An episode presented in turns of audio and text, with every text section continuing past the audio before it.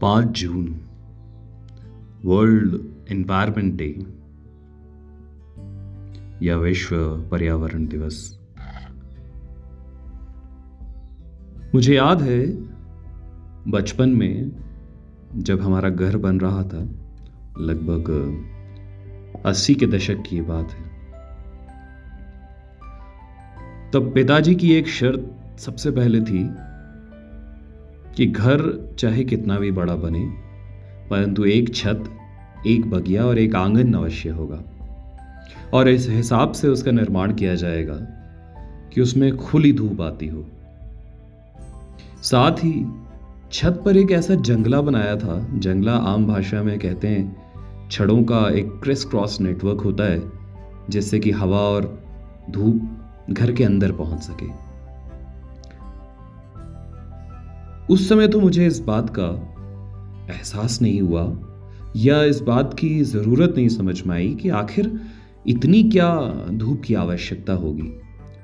लेकिन जैसे जैसे उम्र के पड़ाव बीते और आज मैं बड़ा हूँ, जब मेरे बच्चे हैं तो मुझे एहसास हुआ कि धूप की कितनी ज़रूरत थी और कितना आगे का सोचकर पिताजी ने घर का उस प्रकार से निर्माण करवाया। कल मैं एक डॉक्टर महोदय से मिला, जिन्होंने बताया कि सिर्फ़ विटामिन डी की कमी से लगभग सौ से ज़्यादा रोग इंसान के शरीर को लग जाते हैं। और यदि प्रचुर मात्रा में कोई भी इंसान धूप में बैठता है, धूप को ग्रहण करता है, उस तरह नहीं, जिस तरह आज हम लोग की धूप से गुजर गए और पूरा शरीर ढका हुआ है सिर्फ़ चेहरा और हाथों का कुछ भाग धूप ले पा रहा है, बल्कि अच्छे तरीके से शरीर का बहुत सारा भाग काफ़ी देर तक बैठ के हम अगर धूप में सेकते हैं तो लगभग सौ से ज़्यादा रोगों से हम बच सकते हैं। खैर, इन्हीं सब बातों को जब मैं सोच रहा था तो ये कविता मेरे ध्यान में आई, जिसका शीर्षक भी है धूप। कल टहलते छत पर मुझको बचपन वाली धूप मिली।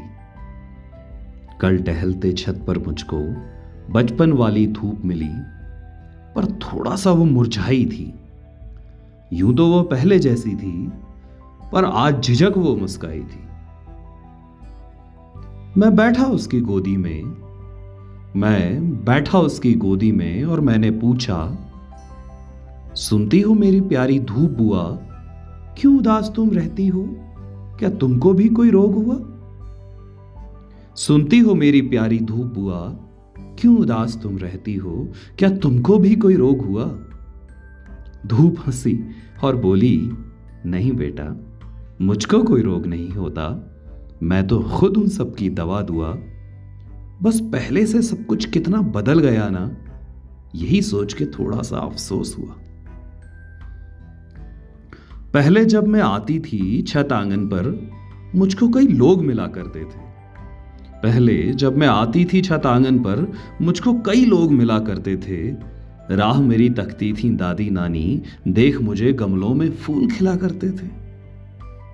पर अब तो सब कुछ बदल गया है। छत पर बेल हरी लौकी गिलकी की, कुछ तुलसी के पौधे और बगिया आँगन की मुझसे मिलकर झूम झूम मुस्काती थी।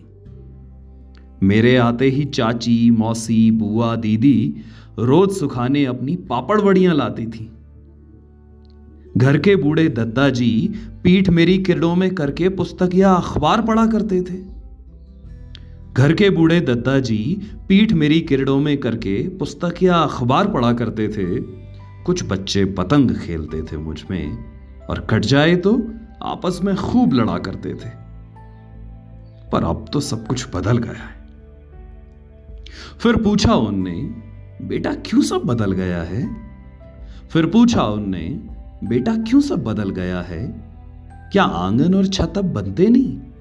या घर बनने का लहजा अब बदल गया है? क्या आँगन और छत अब बनते नहीं? या घर बनने का लहजा अब बदल गया है? क्या घर के बूढ़े अब अखबार नहीं पढ़ते? क्या घर के बूढ़े अब अखबार नहीं पढ़ते? या परिवारों के रहने का ढंग अब बदल गया है।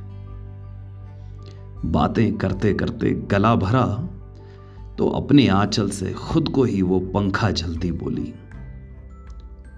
धूप बुआ की बात कर रहा हूँ। बातें करते करते गला भरा तो अपने आंचल से खुद को ही वो पंखा जलती बोली, क्या नए जमाने में पापड़ बड़ियाँ कोई नहीं खाता? क्या नए जमाने में पापड़ बड़ियाँ कोई नहीं खाता? क्या धूप सुखाकर गेहूँ को बाद पिसाने आटा अब चक्की कोई नहीं जाता? बेटा, अगर तेरी कोई बात यहाँ सुनता हो, बेटा, अगर तेरी कोई बात यहाँ सुनता हो तो बोलना सबसे। मैं ज़्यादा वक्त नहीं लूँगी, एक नहीं तो आधा घंटा तो बैठो मुझमें। मैं वादा करती हूँ, बस सुख दूँगी। बेटा, अगर तेरी कोई बात यहाँ सुनता हो तो बोल ना सबसे, मैं ज़्यादा वक्त नहीं लूँगी। एक नहीं तो आधा घंटा तो बैठो मुझमें, मैं वादा करती हूँ, बस सुख ही दूँगी। और हर लूँगी कई रोग तुम्हारे। और हर लूँगी कई रोग तुम्हारे, बस एक टका न लूँगी। एक टका न लूँगी। शुक्रिया आपका अपना, इकबाल सिंह, इसी उम्मीद में कि शायद इस कविता को सुनने के बाद कल से आप धूप में थोड़ा ज़्यादा वक्त गुजारेंगे। धन्यवाद।